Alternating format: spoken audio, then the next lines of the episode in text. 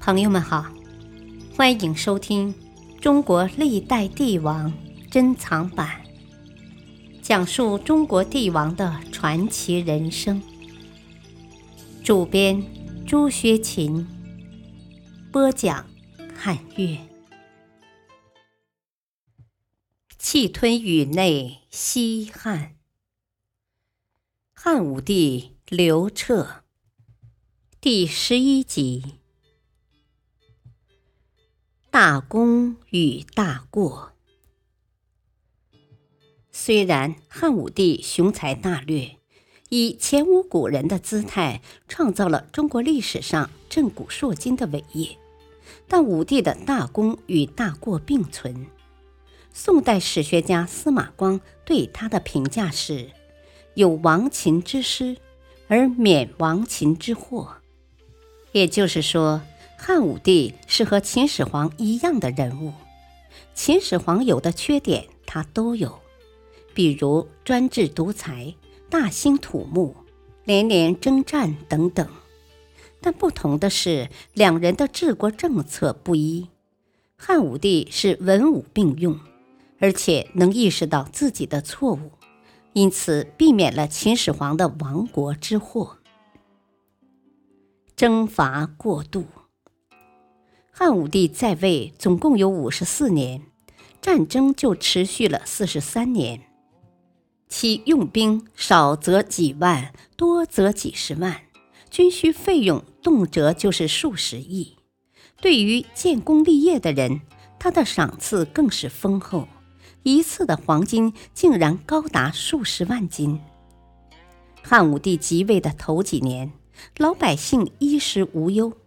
国库里也是人己家族，府藏皆满，但经过多年的征战，最后变成海内虚耗。每年过重的兵役都让百姓叫苦连天。除了打仗之外，百姓和士兵还有的在朔方城沿边屯田，衣食皆养给于县官，日子过得非常凄苦。穷奢极欲，后人提到汉武帝时，总喜欢说他好大喜功。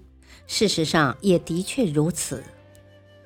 为了满足自己的穷奢极欲，汉武帝修建了很多宫殿和苑囿。上林苑就是一个典型的例子。上林苑是专供皇家游猎的地方，它原本是秦始皇留下的。武帝即位后。便将终南山和原来的土地划到一起，然后命人重新修建。上林苑完工后，周长四百余里，四周绕着围墙，院中有七十多座错落有致的宫殿，二十一处别致的道观，十来个清澈的湖泊，还有飞流直下的瀑布，郁郁葱葱的树林。成群结队的麋鹿。至于各地的名果异会，更是数不胜数。就连南方的龙眼、槟榔、橄榄等水果，也是武帝一声令下被移植过来的。修建上林苑时，有谏官提醒武帝：“啊，皇上侵占农田过多，应稍加节制啊。”汉武帝觉得他说的对，于是赏赐了钱帛以示嘉许，但他丝毫不改，该建的面积一分不少。后来他觉得旧宫太矮小，不足以迎神，因此又专门修建了建章宫，周长三十里，在宫殿北面开凿了太液池，池中有蓬莱、方丈。瀛洲等仙山，每每有外国使者来汉，武帝摆出大国的架子，任意封赏，还带着他们四处巡游。和秦始皇一样，武帝也非常喜欢出巡，不过他的次数更多，高达十几次。元丰元年（公元前一一零年），汉武帝从京城长安出发。先到北部阅兵，接着南下到了中岳嵩山，然后向东巡游海边，到泰山封禅。封禅结束后，他又沿着海岸线一直往北，来到碣石（现河北昌黎），接着向西经过九原（现内蒙古包头市），就这样绕了一大圈，才返回长安。整个巡游里程居然达到了一万八千里。这次巡游的路程和花费都远远超过了秦始皇。这些都给百姓带来了严重的灾难。武帝即位时，由于有文景之治的基础，国家还比较富足。经过他这么一折腾，国库已尽空虚。司马迁著《史记》，说到汉武帝的独断专行，就不得不提起一个人的名字。那就是司马迁。人们都知道他是巨著《史记》的作者。司马迁，字子长，夏阳（今陕西韩城）人，生于史官世家。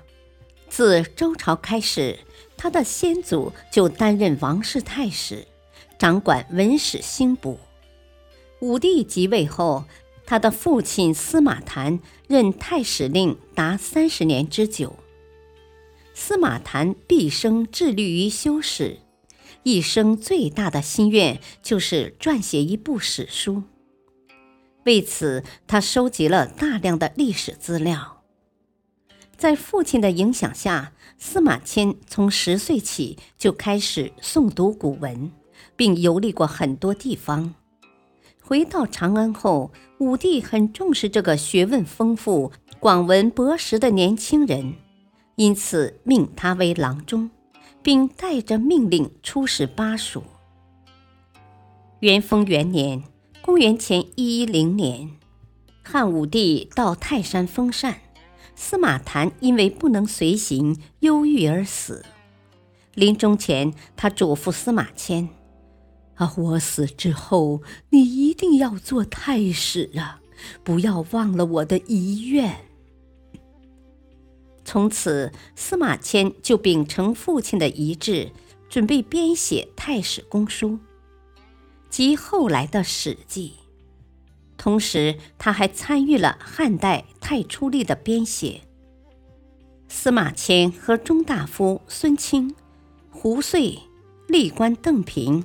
落下闳、天文学家唐都等二十多人改革历法，经过反复计算，终于在太初元年（公元前一零四年）造出著名的《太初历》。秦朝时以十月为一年之始，但《太初历》以正月为一年之始，一月的日数为二十九点五三天。一年的日数是三百六十五点二五天，这是中国历法史上的第一次大改革，也是当时世界上最先进的历法。担任太史令的头几年，司马迁的生活波澜不惊，记载历史的时候总是力求史实，绝对不肯做为尊者讳的事情。汉武帝刘彻虽然忙于政事，但他一有空就会来检查司马迁的工作。这天，他翻看着司马迁的史书草稿，看到汉朝时，他不禁非常生气，对司马迁说：“哦，你怎么把伟大而英明的汉高祖刘邦写成了一个流氓呢？还将项羽当成一个英雄？”司马迁说：“哦，高祖的性格本来就是那样，这是无可争议的事实。哦，更何况他以平民身份奋斗成为皇帝，不是更证明了他的伟大吗？另外，臣认为项羽也很伟大，因为他在抗击暴秦的战争中功不可没呀。”他说的振振有词。武帝也无话可说，于是继续往下看。看到了汉景帝刘启时，他又不舒服了，因为司马迁写道：“及三子更死，故孝景得利。”由于景帝刘启并非文帝刘恒的长子，本来轮不到他做皇帝，只是上面的三个哥哥莫名其妙的都死了，景帝才登上皇位。感谢收听，下期播讲第十二集，敬请收听，再会。